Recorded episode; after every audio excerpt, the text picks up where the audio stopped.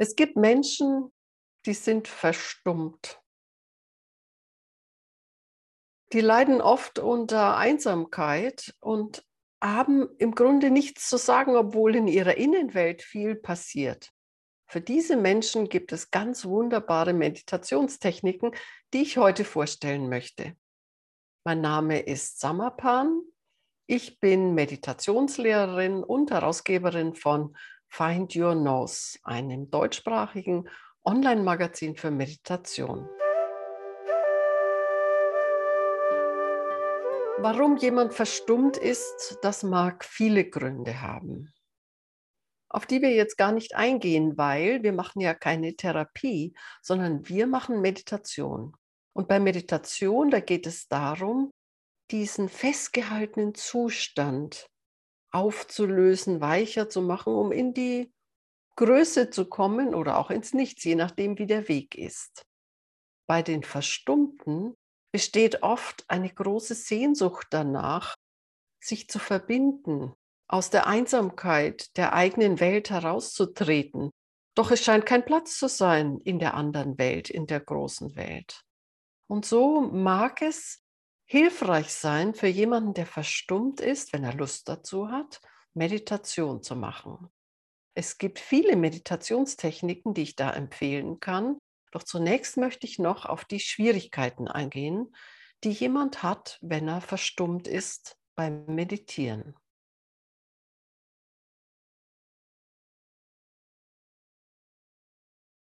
Für den Verstummten sind stille Meditationen, wo man nur so den Atem beobachtet, sehr schwierig.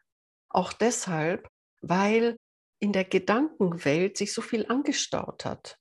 Das bedeutet, wenn du still sitzt und versuchst, stiller zu werden, kommen diese ganzen Gedanken immer wieder hoch. Deswegen würde ich keine stillen Meditationen im Sinne von Atem beobachten oder einfach nur still sitzen empfehlen für den Verstummten. Zudem hat der Verstummte die Schwierigkeit, dass er oft in Bewertungen gefangen ist. Das nicht und das nicht und das ist nicht gut und so ist es richtig und so ist es falsch.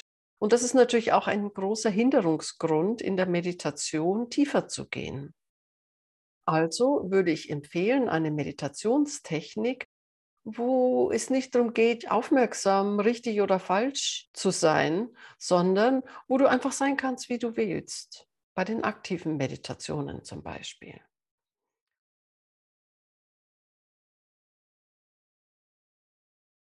Meditation ist eine persönliche Angelegenheit, eine individuelle. Und so kann ich nur generelle Hinweise geben.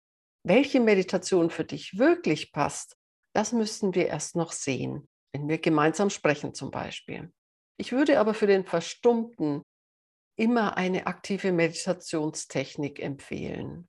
Eine, wo er sich schütteln kann, wo der Körper weicher wird und vielleicht auch eine, wo angestaute Gefühle ausgedrückt werden können. Zum Beispiel, wenn du Lust dazu hast, die Osho-dynamische Meditation. Da ist eine Phase dabei, wo du die Verstummung aufheben kannst und einfach schreien, ausdrücken kannst, wenn du Lust hast. Das mag für dich am Anfang nicht so einfach sein, aber ich denke, es lohnt sich in einem geschützten Raum einfach mal den Ausdruck zu wählen, mit der Stimme, mit dem ganzen gesamten Körper auszudrücken, auf was du schon lange, lange sitzt.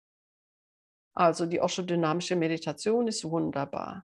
Genauso die Gibberisch-Meditation, die Brabbel-Meditation ist auch ganz toll, wo du nur mit Worten arbeitest, also genau in den Ausdruck gehst. Aber das geht natürlich nur, wenn du überhaupt Lust hast, dich auszudrücken. Solltest du gar keine Lust haben, deine Stimme zu benutzen, so ist eine weitere Möglichkeit die Latihan-Meditation. Du stehst und lässt dich einfach nur sanft bewegen von dem, was auch immer gerade da ist. Du tust nichts. Du bewegst dich einfach nur. Du lässt dich bewegen. Und das hat eine besondere Schönheit. Du kannst in deiner Welt bleiben, kannst immer stiller werden und selbst wenn Gedanken kommen, dann bewege einfach den Kopf mit dazu, wie immer sich das ergibt. Es gibt kein richtig, kein falsch, aber du bekommst einen sehr schönen Zugang, einen liebevollen Zugang zu deinem Körper, zu deinem Geist, zu deinem Herzen.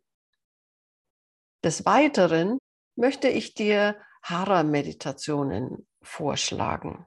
Hara-Meditation, das bedeutet, in den Bauch zu gehen, zentriert zu sein. Diese Zentrierung wird dir helfen, wenn du mal Lust hast, in den Ausdruck im Alltag zu gehen, dich nicht zu verlieren, deine Ängste wahrzunehmen und nach innen zu sinken, dein Zuhause, in deinem Zuhause eine Stabilität zu finden. Also Hara-Meditationen sind sehr empfehlenswert. Und schließlich, was auch noch ganz toll ist, ist die Nada Brahma Meditation, die Osho Nada Brahma Meditation,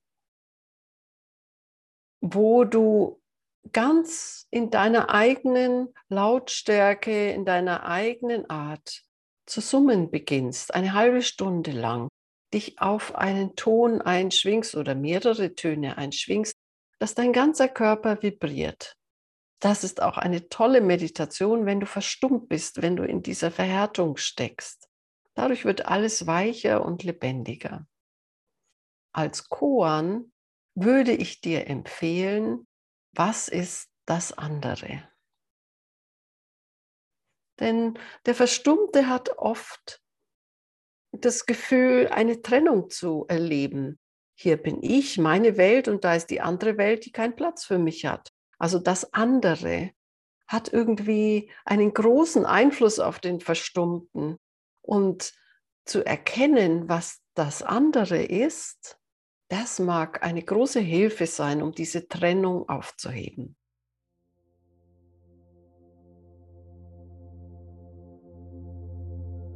Und wie sieht denn jetzt die Transformation, die Verwandlung des Verstummten aus? Auch da würde ich sagen, das ist sehr individuell. Der eine mag total in den Ausdruck gehen, fängt vielleicht zu singen an. Der andere hat eher diese stille Verbundenheit entdeckt und wird mehr und mehr zum Einssein, zum All-Eins-Sein, aus der Einsamkeit heraus in die Öffnung, in die Ausdehnung, in die Weite, in die Größe, ins Leben. Und so hat der Verstummte große Chancen, ein glückseliger Mensch zu sein. Ein bisschen Übung mit Meditation gehört dazu. Aber dann, nach und nach, wenn der Schmerz nachlässt und die Verengung sich ein bisschen löst, erlebt der Verstummte ein wunderbares Leben in seiner Einzigartigkeit, in seinem Sein und in seiner Individualität.